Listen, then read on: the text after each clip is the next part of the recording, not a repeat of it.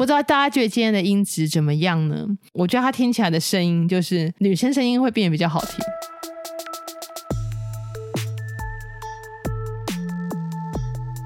Hello， 大家好，欢迎收听《Hot Sweet 真的发生了》。上一次，哎，还是上上次，我有说我想要就是试用多一点麦克风嘛，就试试看那个每一支麦克风的声音。然后我最近就发现了这一支麦克风，这一支麦克风介绍它一下好了。这家公司叫做 Sontronic， 我不知道我发音对不对，正不正确了。嗯，对 ，Sontronic 的呃 Podcast Pro。对，听起来应该是就是要主攻这个 podcast 的市场这样子，对，所以应该他在那个人声的处理上会蛮特别的吧。好，首录第一集，然后其实我刚刚花了一点时间在在弄它，因为我刚刚就想说奇怪，为什么我的那个幻象电源一直一直就就就很怪啦，就就不知道发生什么事。对，然后我才赫然发现，哎，我根本就没有插那个麦克风的导线这样。对，即使是我还是会出现这样子的事情。大家听听看这一集录出来的声音怎么样。好，那今天要聊的是医疗相关的主题。今天我想要来聊一下水肿，呃，因为水肿我觉得蛮常见的啦，对，然后它算是一个蛮普遍会遇到的症状，但这个症状呢可大可小，对，然后呃，原因也可能很严重，那也可能很一般这样子，所以想说那就整理一下来聊一下。嗯，那今天就是除了要聊为什么会水肿，然后水肿要怎么处理之外，嗯，另外就是要给大家一个新的观念，就是要给大家一个比较正确的观念，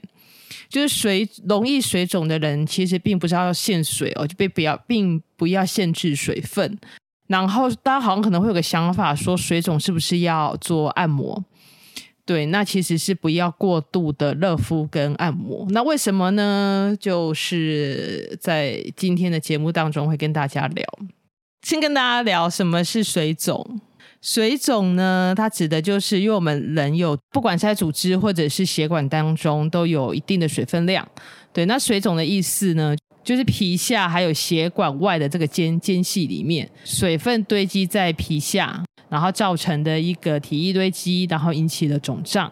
那很典型的症状是什么哦？典型的症状呢，就是如果用手指按压肿胀的部位的时候，皮肤会出现凹陷，会凹下去，然后要隔一段时间，不会很马上就恢复，要隔一段时间才会恢复。那其实在我们人一生当中啊，有一些时候是可能会很自然的发生水肿这样子的状况，最常见的可能就是怀孕啊，吼，对，像那个女生如果怀孕的话，因为那个子宫里面有有小朋友的关系，所以小朋友会压迫到我们的下肢的血管，那这个血管呢可能会导致静脉的回流不好，然后造成的水肿。那又像是有一些荷尔蒙改变的时候，也呃，比如说像也是女生哦，女生如果在那个可能经前或者是月经当中，可能会因为荷尔蒙的关系，然后会留住身体容易留住水分，所以就造成一个水肿。嗯，然后还有一个很常见的的话，就是如果平时的饮食的口味吃比较重，偏辣偏咸重口味的人哦，因为重口味的这些食物通常含钠量都会比较高。流钠会顺便一起流水分啊，所以流钠流水，所以就是吃重口味的东西之后也比较容易造成一个水肿的状况。那这是很常见的嘛，好，刚刚讲的这些就是比较自然会发生水肿的状况。那如果是比较需要就医，呃，会出现水肿的病因啊，也有可能是深层的静脉出现血栓。血栓的话就是血里面有一些固体物，那这个栓是栓塞的栓啊，吼，对，那血栓它可能就堵住了血管，那静脉的血液它如果没办法回流到心脏的话，那就也很容易造成水肿。嗯，然后再来一个就是肝硬化的病人，对，因为我们肝脏会制造一个白蛋白，如果肝硬化造成的白蛋白过低的时候呢，那血管当中的渗透压就会下降，意思也就是血管里面的水分比例相对比较高，那它也会造成就是水分外移渗透到组织间隙当中，然后造成了肢体的水肿。那再来一个就是可能心脏衰竭的病人也比较容易水肿，因为心脏衰竭就是心脏心脏像个 bump 一样嘛，对，那那个血液它就是呃不容易被打出来，那血也不容易回流，所以就会造成过多的血液堆积在四肢，堆积在下肢啊，啊容易引发水肿这样。另外一个就大家可能也有听过的叫淋巴水肿。淋巴水肿呢，顾名思义就是从淋巴系统引起的。淋巴系统是漫布在全身的，对，那这个淋巴管里面呢，它要运送一些组织液、一些免疫物质啦、淋巴球啦，运送一些水分，还有像一些蛋大分子的类似蛋白质啊、脂肪啊这一类的物质。那有的时候淋巴结如果说可能需要做手术的摘除，对啊，就可能是比如像癌症的话，它如果呃转移到淋巴的话，淋巴会做一些切除。如果呃淋巴结经过手术的摘除，或者是淋巴管本身受到感染有破坏，那里面的淋巴液啦、蛋白质啦、一些大分子的这种物质，它就会渗透出来，堆积在组织的间隙当中，那也一样会产生所谓的肢体肿胀哦，就是这种淋巴的水肿。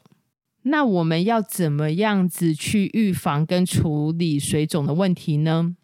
如果呢是像刚刚说到的，比如说是肝硬化的问题、心脏衰竭的问题的话，那当然就是一个有明显病因的这个问题嘛，那当然就要就医治疗主要的病因。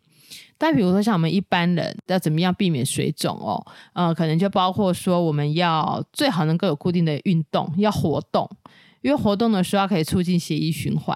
然后就可以避免体液的堆积。那有一些比较需要久站啊或是久坐的族群，比如说老师、护理师、美发师、哦、就是需要久坐久站，或是一些办公室的那种行员、哦、需要也是需要久坐嘛，要穿弹性袜。那当然一般人的话可以的话就是避免久坐久站，然后促进自己的活动。那还有一个平常也可以预防的就是清淡饮食，尽量就是不要每一餐都是那种重口味这样子，重口味就比较容易水肿。好，那如果是淋巴水肿的的话哦，有一种按摩叫做淋巴按摩。呃，淋巴它其实位在我们身体非常表层的地方，所以它通常不会是一个需要做到深层按摩。如果要做淋巴按摩的的话哦，呃，就是把淋巴水肿的地方经过按摩推到就是还好的淋巴管当中去，促进它的回流。那这个动作呢其实它非常表层，不过这个动作的的话基本上还是要请教那个专业人员去做卫教跟指导啦吼。对啊，可以请教护理师或者是物理治疗师去做这种淋巴水肿按摩的指导。对，好，然后还要跟大家讲的就是为什么我们的标题会写说不要见水。呃，一般来说如果是身体局部的水分滞留的的话，那跟肾脏功能基本上是比较没有关系的，其实还是要正常喝水，然后正常补充水分。对，水分其实对身体的整个运作来说跟代谢来说是非常重要的。对啊，如果说过度的限水的话，我们身体会启动一个机制，就是会启动一个那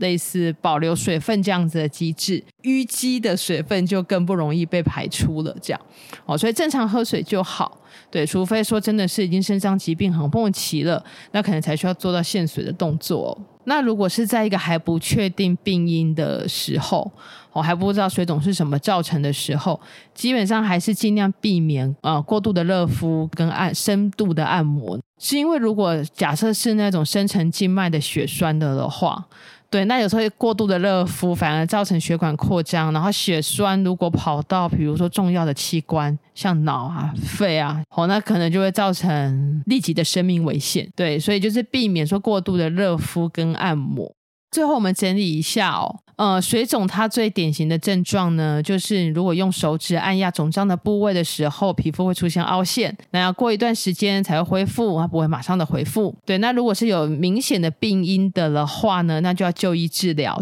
对，那如果我们日常的预防的话呢，就是像运动哦，可以促进血液循环，避免体液堆积，然后如果需要、呃、久坐久站的的话，就是穿弹性袜。对，那当然最好还是能够避免自己长久的坐着或是站着啦吼。好，然后再来就是清淡饮食。更重要的事情是呢，当如果发现自己有水肿的话，不要贸然的就 限, 限制水分吼，还是要正常的喝水。还有一个也很重要的就是在还不确定病因的时候，要避免热敷按摩，因为怕血管的扩张会造成血栓移动啊，反而造成栓塞。好，那今天这集大概就讲到这边，不知道大家觉得今天的音质怎么样呢？我自己觉得我觉得我昨天在另一个地方的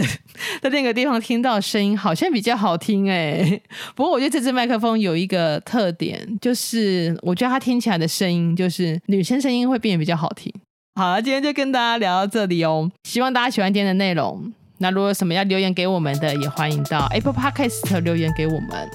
那我们就下一期哈的 Sweet 真的发生了，空中再见，大家拜拜。